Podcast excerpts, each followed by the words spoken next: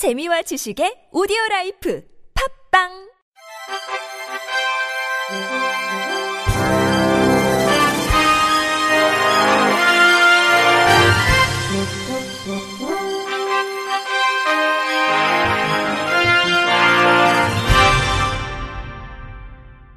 청취자 여러분 안녕하십니까? 11월 5일 월요일 KBIC 뉴스입니다. 한화그룹은 2019년 사랑의 점자 달력 5만 부를 제작해 무료로 제공한다고 밝혔습니다. 사랑의 점자 달력은 2000년부터 시작해 올해로 19년째 이어지고 있는 한화그룹의 대표적인 사회공헌 활동으로 2000년 5,000부 제작을 시작으로 매년 부수를 늘려 10년이 되던 2009년부터는 국내 최대 규모인 연간 5만 부를 발행하고 있습니다.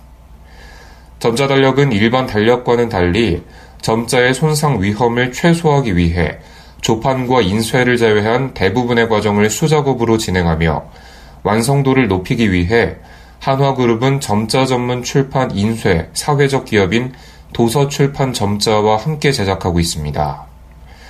아울러 실제 사용자들의 의견을 반영해 1급에서 6급 시각장애인 모두가 점자 달력을 활용할 수 있도록 달력의 숫자 크기와 농도 등을 보완했으며 여기에 절기와 기념일, 음력 날짜까지 점자로 별도로 표기했습니다.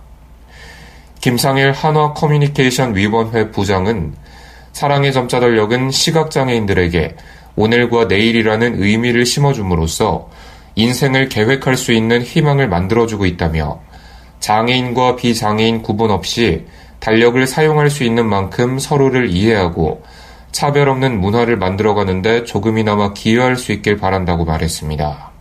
한편 이번에 제작된 점자 달력은 사전 신청한 300여 개 시각장애인 관련 기관과 단체 및 개인들에게 12월 중순까지 순차적으로 전달될 예정입니다.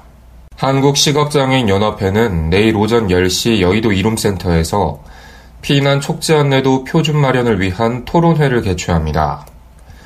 이번 토론회는 지진과 태풍, 산사태와 산불, 화재 등의 재난에서 재난 대처 능력이 취약한 시각장애인들의 특성에 맞은 재난 대비 정보를 제공해 일상에서 안전한 생활을 위한 재난재해 시 비상 탈출용 피난 촉지도 표준화 및 활성화 방안을 마련하고 법제화하고자 마련됐습니다. 이날 한국장애인단체 총연합회 서인환 사무총장이 피난 촉지 안내도가 갖는 의미를 주제로 기조연설을 하며 한시련 홍서준 연구원이 시각장애인을 위한 피난 촉지 안내도가 필요한 이유에 대해 발제합니다. 이어 영등포 소방서 이평우 소방장, 서울특별시 소방학교 김진근 소방경, 한국장애인 개발원 김인순 부장, 전 한국시각장애인 복지관 백남중 부장의 토론이 이어질 예정입니다. 서울 강동구는 관내 무인 민원 발급기에 시각장애인용 음성 안내 서비스, 키패드와 점자 라벨 등의 기능을 개선했다고 밝혔습니다.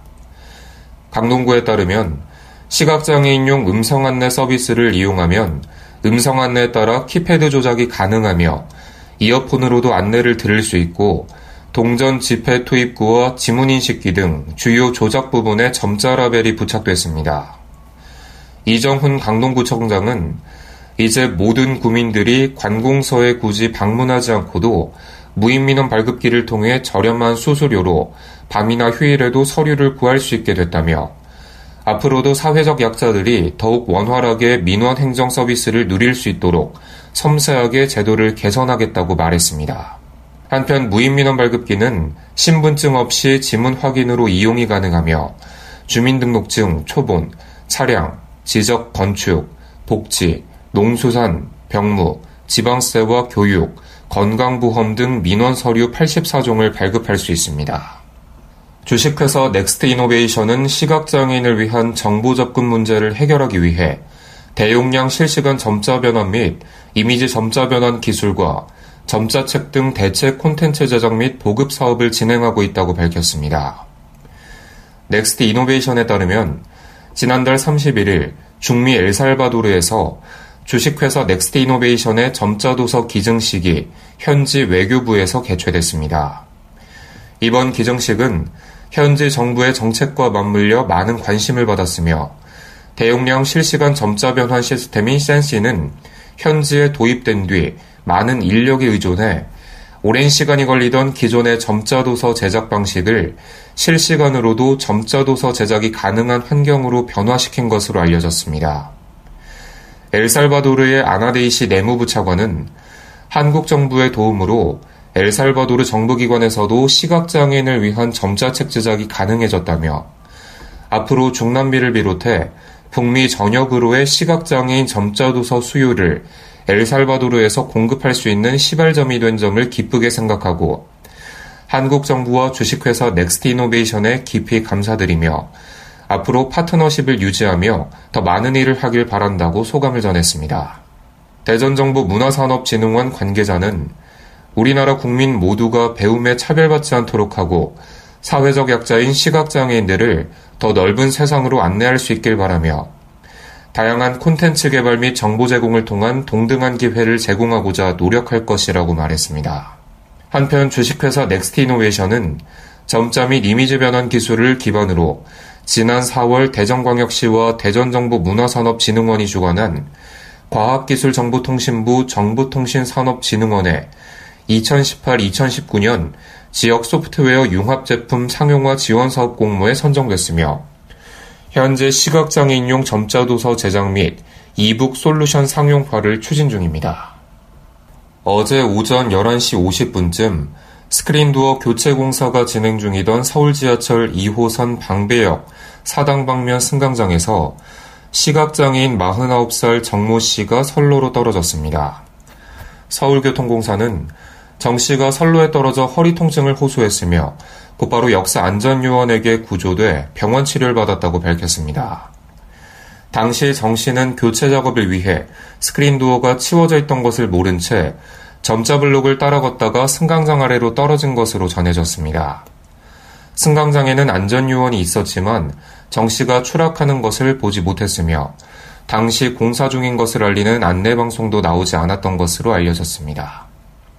경북 포항시 남구보건소는 경북 시각장애인 복지관 소속 시각장애인과 활동지원인, 자원봉사자 등 30여 명과 함께 해병대 체험 프로그램을 운영했다고 밝혔습니다. 이번 해병대 체험 프로그램은 최근 두 차례에 걸쳐 해병대 1사단을 방문해 차상견학, 1월직 공안나들이, 역사관 견학, 군복 입어보기 순으로 진행됐습니다.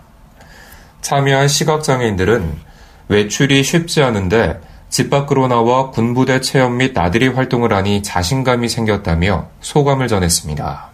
홍영미 남구보건소 건강관리과장은 이번 프로그램을 통해 신체적으로 불편한 장애인들의 사회 참여 기회를 확대하고 삶의 만족도를 향상시킬 수 있는 계기가 되었으면 한다고 말했습니다.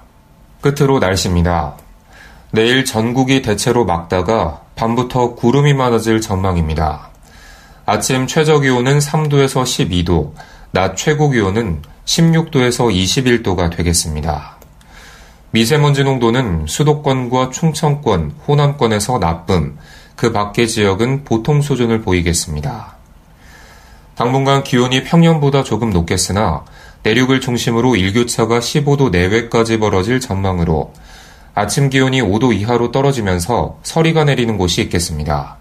높은 산지에는 얼음이 어는 곳도 있을 것으로 전망되고 있습니다. 바다의 물결은 서해 앞바다 0.5에서 1m, 남해 앞바다 0.5에서 1.5m, 동해 앞바다 0.5에서 2m로 일겠습니다. 이상으로 11월 5일 월요일 KBIC 뉴스를 마칩니다. 지금까지 제작의 류창동, 진행의 김규환이었습니다. 고맙습니다. KBIC